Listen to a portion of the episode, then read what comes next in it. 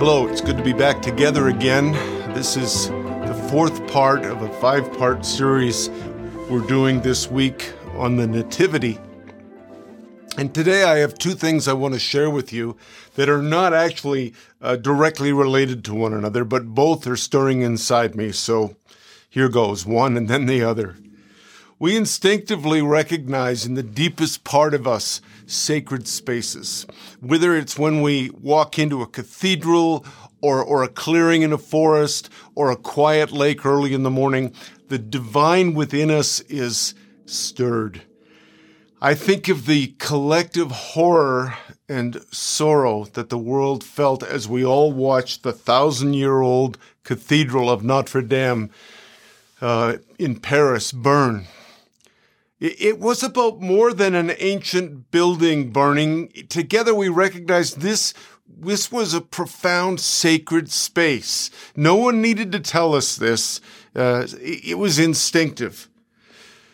Now, if ever there was a sacred space, what Celtic Christians referred to as thin places, where the veil between heaven and earth was especially delicate, well, it was in the Bethlehem cave with the Holy Family.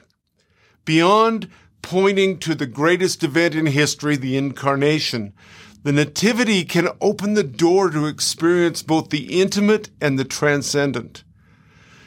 Sacred spaces often become a place of pilgrimage. This is one of the reasons that I always take opportunity when traveling into ancient cities. If I can go into an ancient cathedral, I always take it, because that's a place where the very stones are soaked with centuries of prayer and Christ adoration. Yesterday, I spoke of my journey of learning to see Christ in the ordinary, to see him present in both creation and in other people. But I want to flip the coin. There's another side to this. The Nativity also calls me to build specific sacred spaces in my life. Yes, they may be a cathedral, but also a meeting place where I go to be very intentionally with Christ. You and I can cooperate with the Spirit to both recognize and perhaps even co-create with him sacred spaces. I have a particular place I go each morning to quiet my thoughts and emotions and to simply listen to the silence of Christ, knowing that his Spirit is connecting with and molding my spirit. It's a place of nearness, of comfort, of intimacy, whether or not I feel those things. It's a place where I am building a personal history with Christ. You know, for you, it may be a certain chair. It could be a particular room or a place outdoors. But over time, it becomes increasingly a sacred place of encounter. Now, the Nativity presents us with a cave, with animals and a feeding trough, and yet they became sacred space because of one thing: the presence of Christ. And so when I consider the wonder of the Nativity, I will let it call me into the sacred space that the Lord and I have created together, or perhaps more accurately, the place that I have attentively made room for him to create. Second thing I want to talk about is this, as we've seen throughout Matthew's study that we've been doing each week. The gospel writers waste nothing. Every line, every detail carries significance, often at multiple layers. Now, the Jews had been waiting for their Messiah for a long time. He would come to set them free, to bring the freedom and joy of Jubilee to them. Yet, the two gospel writers who recorded the beginning of Jesus' life, Matthew and Luke, they both focused on outsiders, not insiders. Let's consider the shepherds for a moment. At best, they were kind of the ordinary Joes, the lowest of the working class. but in fact many biblical historians see the role of shepherds at the time of Jesus' birth in an even less positive light than that. They lived and worked outside the town's boundaries. The scriptures say they were living out in the fields. They were looked down upon. You know, a shepherd could not even give testimony in a court of law. They were landless. They were poor. They were isolated. They lived as a community of shepherds who no one else wanted to be with. But it was to these that God chose to send his angel. And when they saw the angel, their first response was like it seems everyone else's response in Scripture. It was fear. But after hearing the angelic announcement, they were obedient to what they heard. They said, "Let us go now to Bethlehem and see this thing that has come to pass." They made what they had seen widely known. They weren't keeping it to themselves. Finally, in the cave, they glorified and praised God for all things they had heard and seen. They were not afraid of their reputation. They were abandoned in telling everyone of their joy. It's interesting that the gospel both begins with the shepherds and ends at the cross outside the walls. The second group that are focused on this time by Matthew are the Magi. And his nativity birth account begins with these three Magi. They likely came from Persia. They would have been astrologers. Now, there's something I want you to catch because it's so significant that Matthew focused here. The Magi were consciously avoided by both Jews and Christians, even at the time when Matthew was writing his gospel. The Christians connected the Magi, i.e. magicians, that's where we get the name, they connected them with the black arts.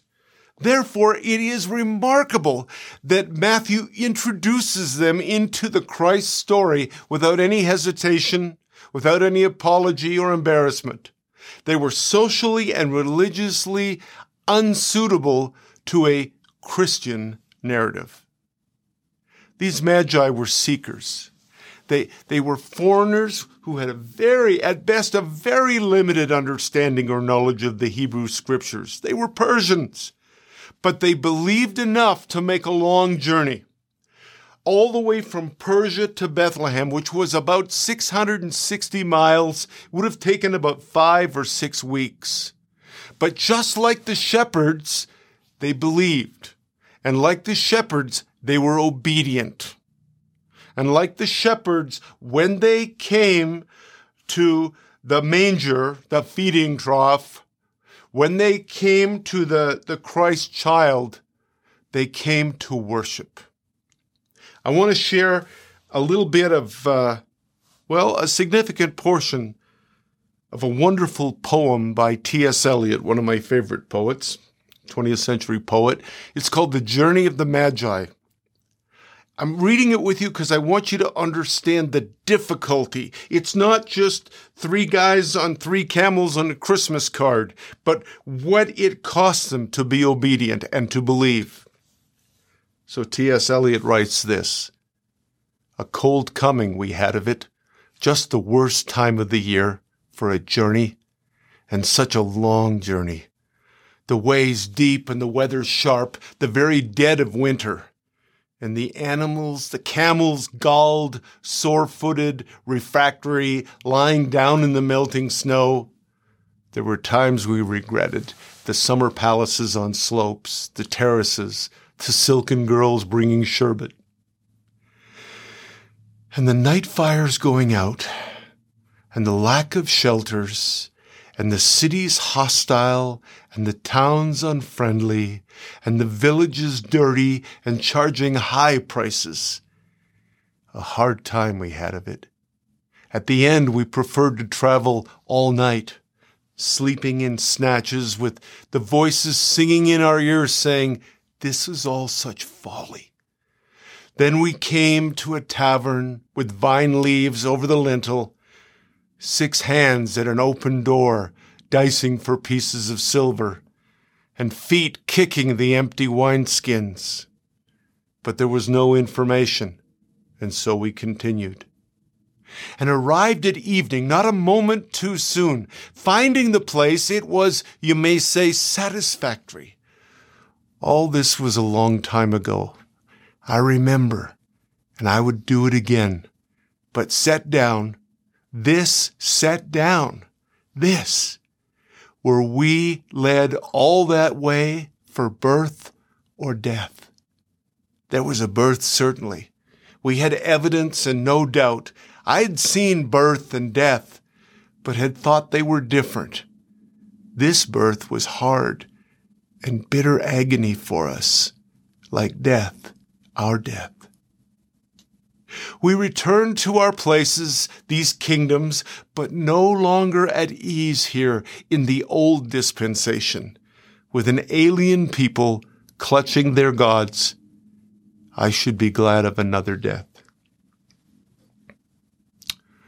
Coming to Christ means sincere seeking. It takes effort. That effort changes the direction of our lives. The Nativity tells you and I that step by step, God unfolds the mystery of Christmas, the Incarnation. He unfolds it step by step to those who are hungry. And somehow, it is largely a gospel that gives first attention for those outside the camp, the unloved, the broken, the overlooked, the misunderstood. The gospel begins with the Nativity, embracing those who know their need, the poor in spirit, and establishing from that beginning the truth of Jesus' words, "Come unto me, all who are weary and heavy laden, and I will give you rest." God bless you.